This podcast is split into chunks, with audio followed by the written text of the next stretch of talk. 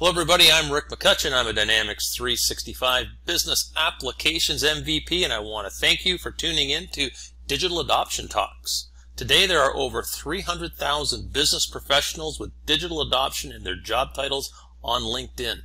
On this show, along with my co-host, Joachim Schiermacher, CEO of ClickLearn, we talk to some of the leading digital adoption experts in the Microsoft ecosystem, and we've got one today. I want to welcome this week's guest, Heidi Neuhauser, Dynamics MVP. Heidi, say hello to the audience. Hello. Thanks for having me, Rick.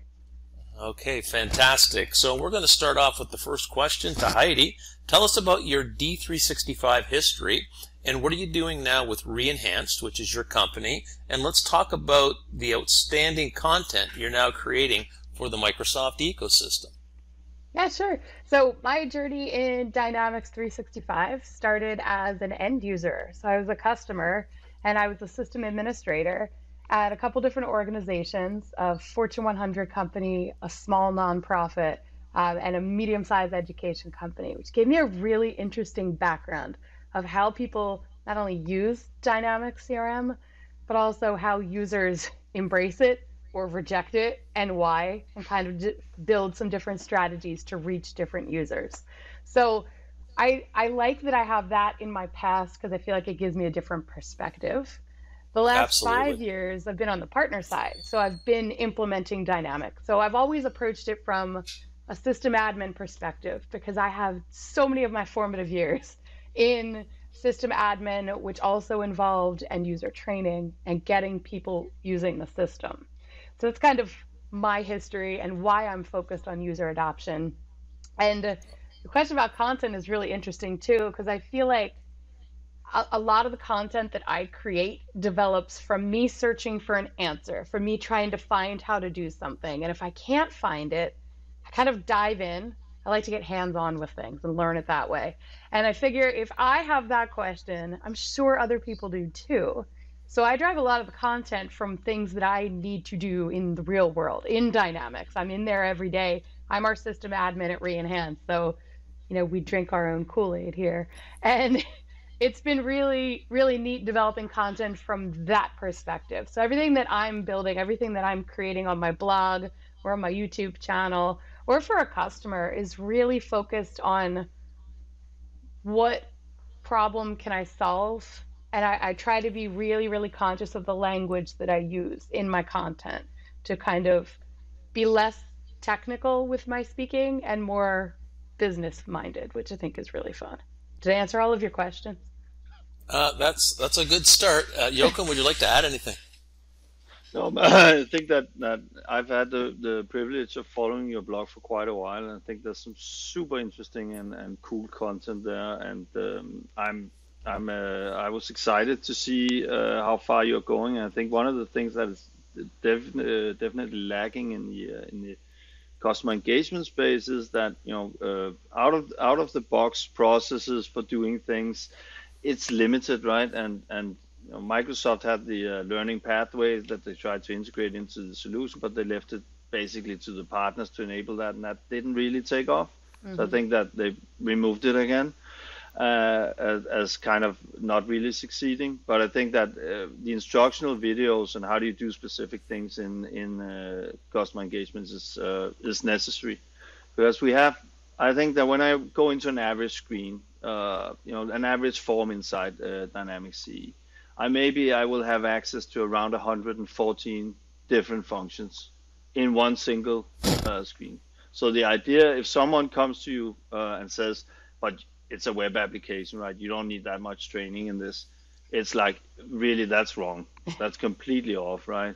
You really need training in order to understand some of the advanced topics in, in you know advanced search. How do you search uh, for things? How do you how do you bring that to life? It's it's a, a just uh, enormous areas, and I think that you know these types of blogs are going to come up. I look forward to the day when we are bringing that content into the experience of the uh, application.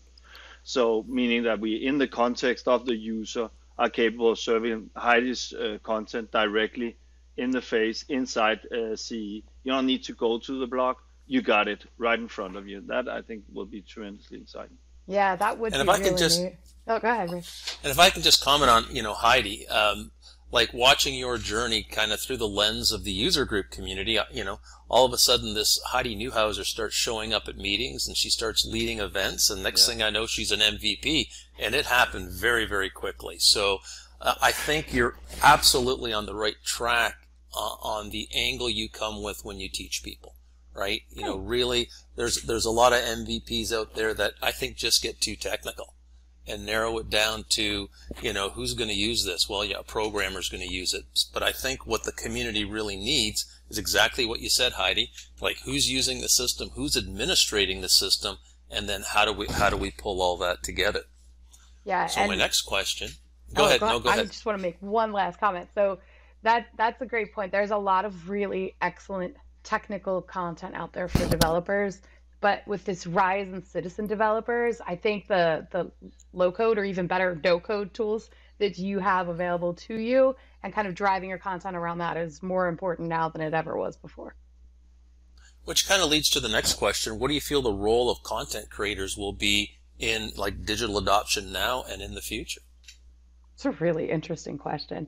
So I feel like good user adoption and good content kind of go hand in hand. Like your content should support your user adoption strategies, right? And like like we were saying, if you can have contextual information at the moment of the user's need and provide it in small, easy to digest chunks, like a tiny little video or a short little how to, or maybe just like a diagram, whatever you can create, just to have it available at the moment that user needs it without them having to leave the application.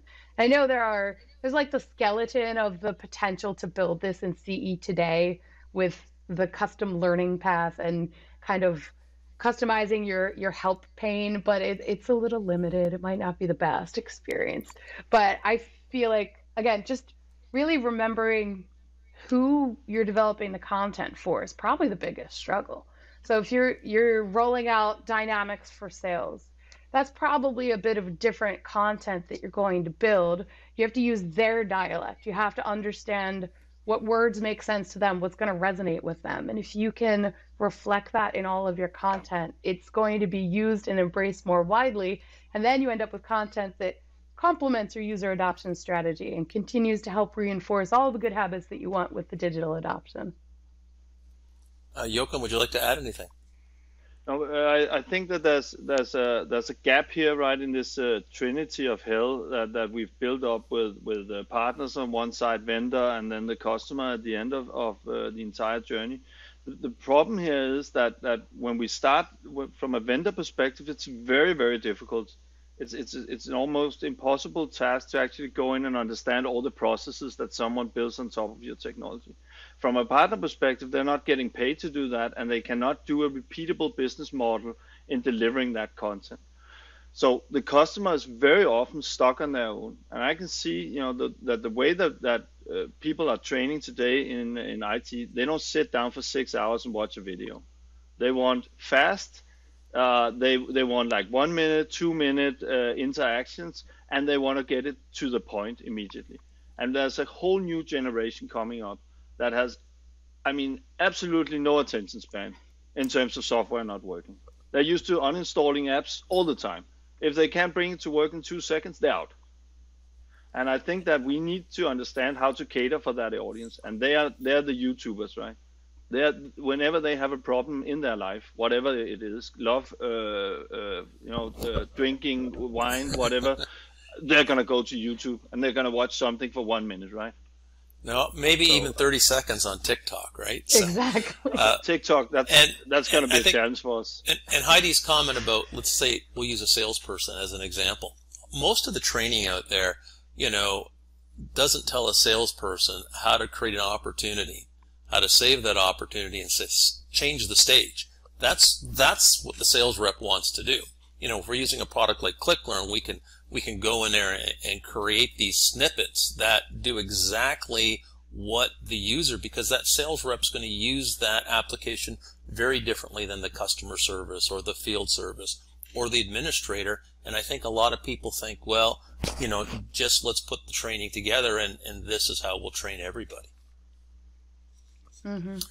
So, our next question, Heidi, I want you to take off your, your content hat, and put on your partner hat for a second. And what can partners do better to really support digital adoption in, you know, the, with their current customers they've already deployed and in future projects? That is a difficult question. Um, and so much of it comes down to developing and documenting your business process, like we were talking about before, having all of that defined and understood and embraced, and then bringing in the content. Because a lot of times you are building the content, you're like, okay, let me just train on how we're going to go lead to opportunity and what the steps and stages are. And then you discover, like, oh no, this international sales group does it one way and then the domestic sales does it a different way. And then you end up with disparate processes and training different people and then your content becomes really confusing. So clearly defining your processes using language like as a, an internal sales rep and then wording your requirements that way from the person first. What does this user group need to accomplish? All of that's going to help the team who's building your content to build the right content for the right people. Um, so I guess that's one tip I would have. Okay, great. Uh, Joachim, would you like to add anything about how you, you know what can partners do now and in the future to really help their customers? Yeah, I, I think that that one of the things that I often see in content is we take the assumption that motivation lies within description, right? So the idea that we describe a process is motivating enough for you to do it, but we are dealing with adults, not not children. You don't need to motivate why you need to do math. Uh, at least not not in not in any adult sense. Uh, you you can simply state, look, you got to learn this, and they're gonna sit down and listen to it. But if you're talking about sales reps, uh, you gotta motivate to to explain why we are doing this. And I think that that goes into sort of the, the multimedia world. I think that that the video content and many of the things that you're doing, Heidi, where you're putting you're putting yourself in the role of of uh, the person that is sitting at the keyboard is very important in terms of motivation. Uh, the second part of that is obviously there's a performance support. I know 90% of the task. I just need to have the last two steps. I don't need to watch a, a 30 minute uh, motivational video on that. I just need to get the steps done. And that's where we drive in the performance support. But I think that what we will see in the future is more uh, multimedia uh, content in there. And I think that uh, the partners are going to look for technology that can provide all of that into a single box. Perfect. Okay, Heidi, um, for the last closing question, any closing thoughts on content, on digital adoption that you'd like to share with our audience? Yeah, I'll just share a desire that anyone out there who's creating content, just remember your job is to help somebody to do their job faster, more efficiently, quicker and and you have the power. Isn't that exciting? To like help create something that's going to make somebody's life easier.